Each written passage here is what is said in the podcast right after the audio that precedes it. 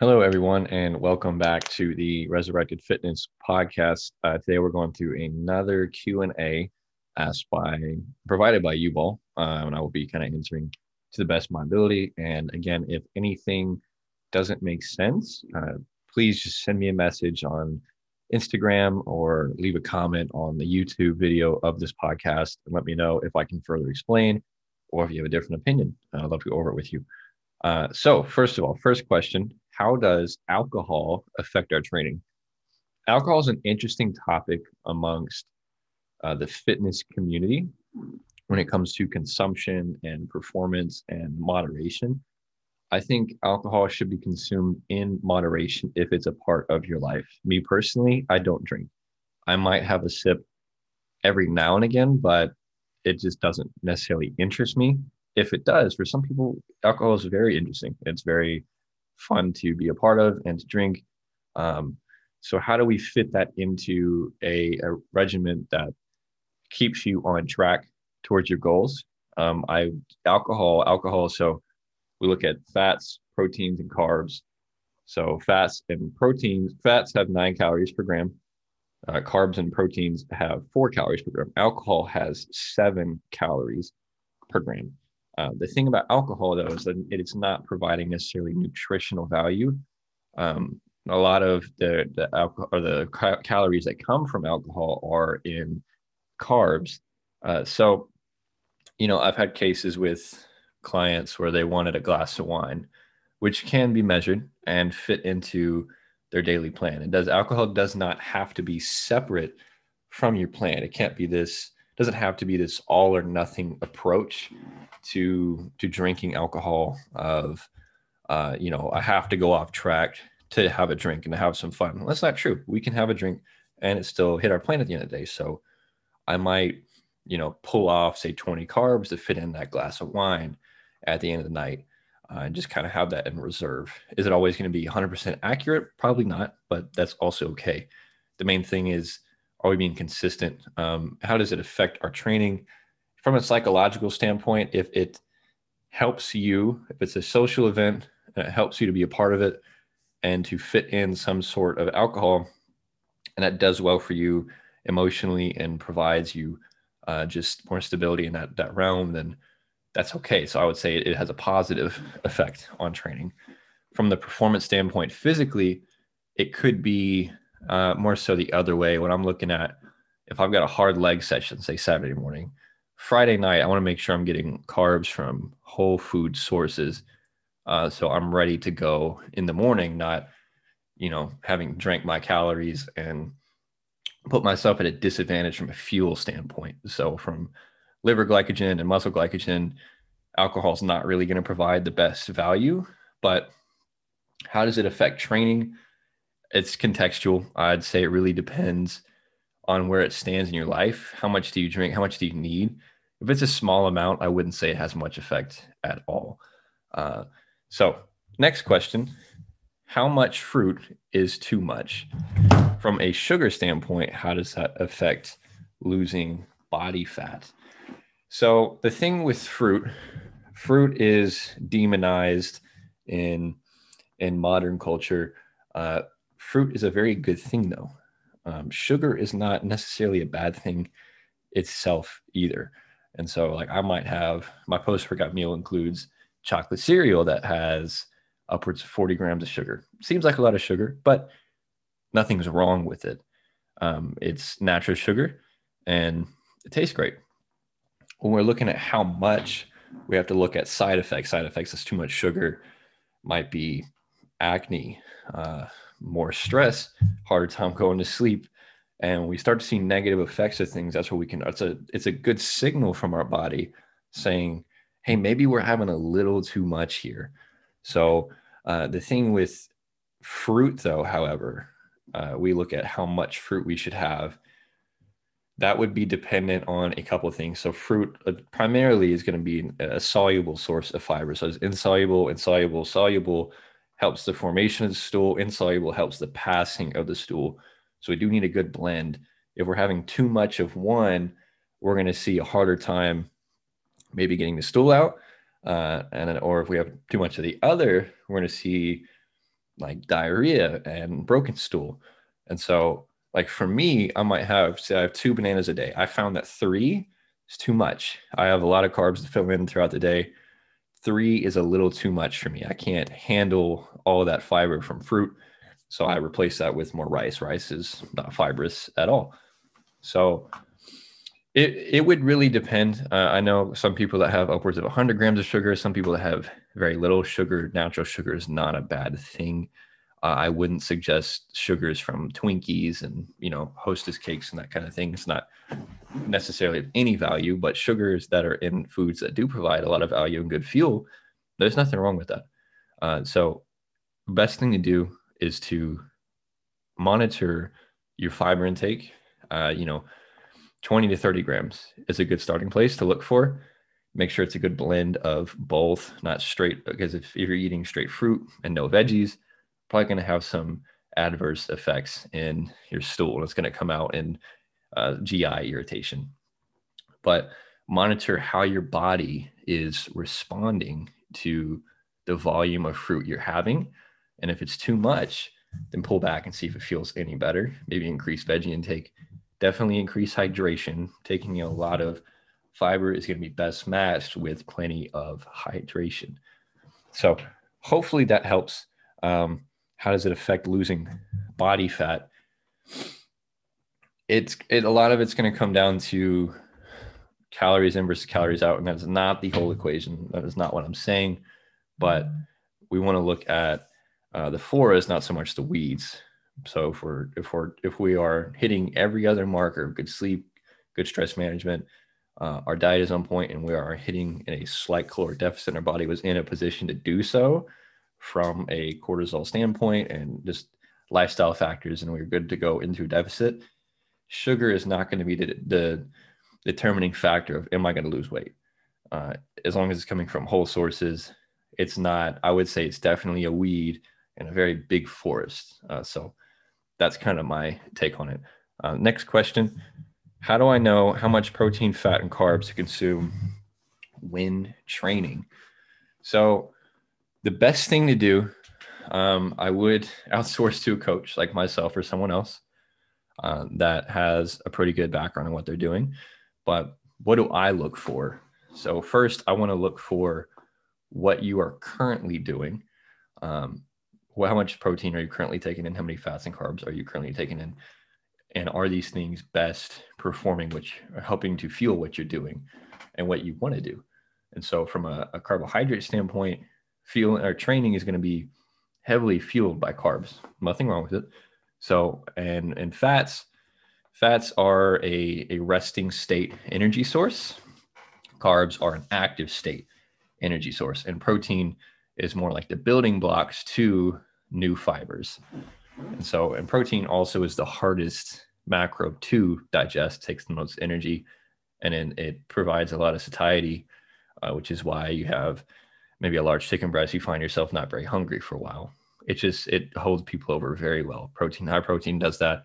So having high protein for people, I say a lot of clients want to come in and want to lose some body fat Making sure protein is high will help retain and build muscle in the process, especially if they're new. Harder to do so if you are not new to training, but maintaining high levels of protein, and that's just dependent on it's relative to the person's male or female uh, and weight and height essentially is to how much. So for myself, I'm 188 pounds and I eat about 220 grams of protein a day. That's prescribed by my coach. I have women who are 5'5, 130 pounds that eat about 130 grams of protein. And where I might make a jump, say if their performance drops, what I might do is pull their protein down, add some more carbs in, same calories, just different split. They might feel a little better. And it might help because that amount of protein, that's about one pound per body weight, um, per pound of body weight is just fine. We're going to retain just fine. So it really is monitoring what they were currently doing, adjusting those ratios and watching the body respond and adjusting from there further. Uh, contextually, it's hard to say because it, it really comes down to the individual, uh, what they were previously doing and how they adjust to new ratios of those macros. So The next question is, which a lot of you might relate to, someone with a moderate social life and consistent nine to five. What's a good recovery routine? So the best thing for recovery is whatever you can do consistently. Um, nine to five, you know, we say we're looking for eight hours of sleep. What does that put you at? So you need to get up at seven, puts you at about 11 p.m. bedtime, which is still later than most. Uh, if you don't need to be up that early, or if you need to be up earlier, just cut it back a little further. So find something that you can do consistently, create moderation, and don't build your schedule so full that you can't create moderation. So whether that's with group events, social events, uh, obligations through church or work or friends or family, create room for yourself to be able to be consistent. So a routine would be having a morning routine, a nighttime routine. So to say the past hour, hour and a half of your of your day, get away from screens, journal, talk to your spouse, and have a conversation that's going to release emotions and help you get out of a state of maybe potentially thinking about things through the night. Uh, just get it all out. And so, from a recovery standpoint, best thing I would say is something you can do consistently. So if 11 p.m. is more realistic than 9 p.m., do 11 p.m., but make sure it's a consistent amount of sleep. If we find that we're not recovering all that well in some areas, we need to look at well, how's our diet and how's our stress and see what areas might need a little more regulation and consistency. Um, and so the next question of the different training styles, why did I choose bodybuilding? My throat is getting quite dry right now. And I'm not sure why. But for me, why did I choose bodybuilding? Uh, I used to be into functional training quite a bit. There's a guy named Marcus Filly on Instagram who was a big inspiration for me. Just watching him be super lean and move the way he did was incredible for a young mind like myself. And as I got further along, I started to seek after optimization. And I came across my current mentor, Luke Miller at No Switch Fitness, who guided me in understanding what's optimal for the goal. And so, excuse me, I'm taking another drink of water. Loud swallower. But most people come to me and come into fitness in general looking to either build muscle and lose some body fat and or both and so, from an aesthetic standpoint, what does that the best, in my opinion? Bodybuilding, creating stable environments to isolate different muscle groups and expend energy in areas we need to and recover even harder. Um, things like CrossFit can be good to an extent, and they can be great for community and great for even great for aesthetic. But do I think it's best? No, I do think stable environments that movements for movements that everyone can generally um, perform, like I can't perform uh, a barbell snatch. My shoulder mobility is horrific. So, and is that matching an aesthetic goal? Is there enough isolation to create that response? Uh, not necessarily, not in my opinion. And from this anecdote, it doesn't seem to be true and hold truth to it. Um, so, bodybuilding provides an opportunity to create optimization for the goal at hand, which generally, for whatever reason, vain or not, is aesthetic goals. People want to look better and feel better, generally, actually comes second. And I think, I think, I know bodybuilding and the style of it provides both. Is it functional? Uh, what that means, everything, every exercise is functional for the goal at hand whatever that goal is. Uh, and so what I would say to that is if like if you want to get better at carrying groceries, then carry more groceries, practice that. Um, but if you want to build chiseled shoulders, then we're going to need to match ex- match match that with exercises that do that best. Uh, a snatch doesn't do that as well as, let's say, a lateral raise with a cable. And is it as fun to me? I think so.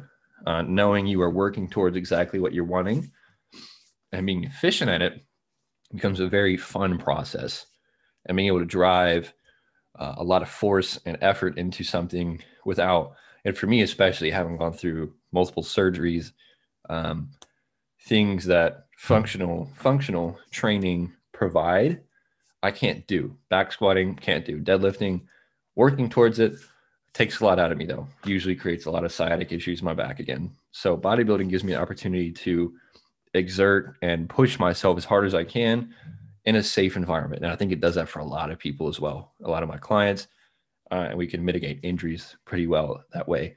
Um, and if I can't do certain movements, I'm going to have a hard time teaching other people to do those same movements. So that's just my standpoint on bodybuilding and why I am a part of it.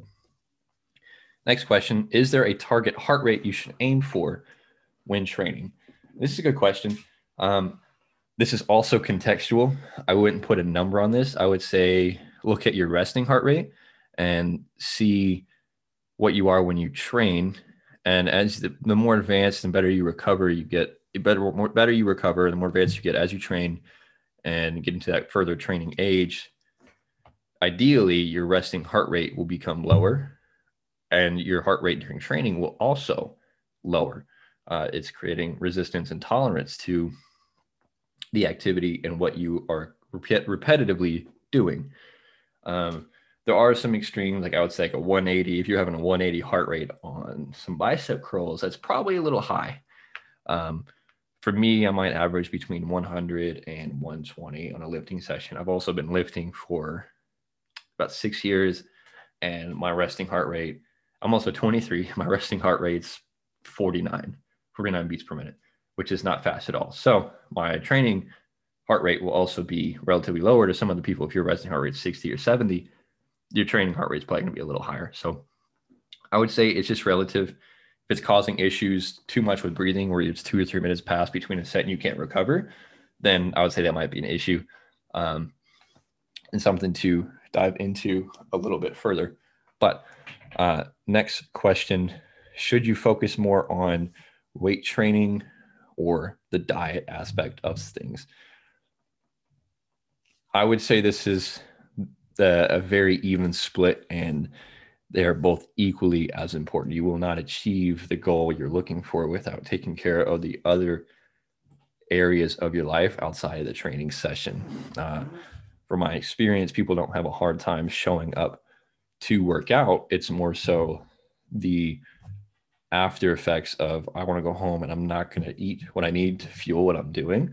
I'm not going to get the sleep I need. I'm not going to mitigate stress. But you come up to you show up to work out each day, and you don't get anywhere, and you're wondering what's going on. It's like, well, there's say you're working out four hours a week. That's four hours a week out of 168, I believe. That's not a lot. Uh, we have a lot of the rest of the day to take care of ourselves, and most importantly, what we are putting into our own bodies to fuel the results we're looking for. So you know, something a mantra you could live by in training is to train hard, sleep, and recover harder. Now we can only train as hard as we recover. And diet and nutrition is a huge part of that recovery process, as well as the fueling process for the training itself. So I would give, I would treat them one and the same. If we want one, we're going to have to have the other. Uh, diet would is usually the main limiting factor for a lot of clients that I've worked with is showing up to working out, usually not it.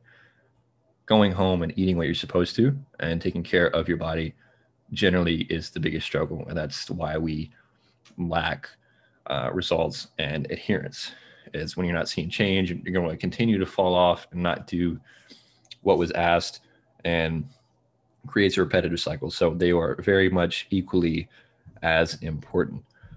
And so, our final question How much progress do you lose when taking a week off?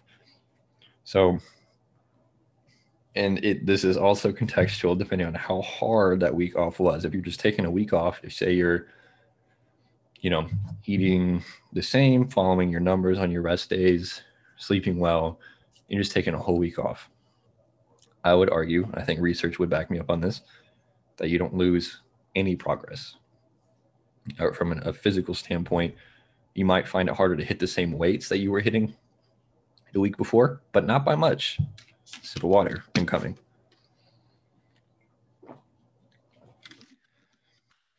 you know, I had surgery in January and I was out of the gym. I was out of hard training for about five weeks. And uh, some some of my movements I came back and hit the same weights on. And it, it, it's a really it's a testament to consistency. Uh, say you've been consistent in your training and your lifestyle surrounding that training for a year and you have to take a week off. A week compared to a year is a very small amount of time. So, as easy as it is to get out of track to say you worked out for a week and then you took a year off, the most consistent the most consistent result will be with the most consistent thing you did, which was taking time off. So you're going to reap the benefits or the results of taking time off uh, from you know not benefits necessarily, but gaining body fat and things you didn't want. So if you're training for a year and managing all that really well, and then you take a week off, that week is very small in comparison to that past year. And so your consistency of what you've done will pay off. And I would argue that you don't lose anything in that week. Uh, and that actually concludes today's episode. I hope you all enjoyed. If you did, please like, comment, and subscribe and share with your friends. And if you all have any more questions, please, please, please drop them below. Send me a message, do whatever you need. Or if you'd like to have a conversation and disagree with me, I'm also down for that. Uh, otherwise, I will talk to you all soon.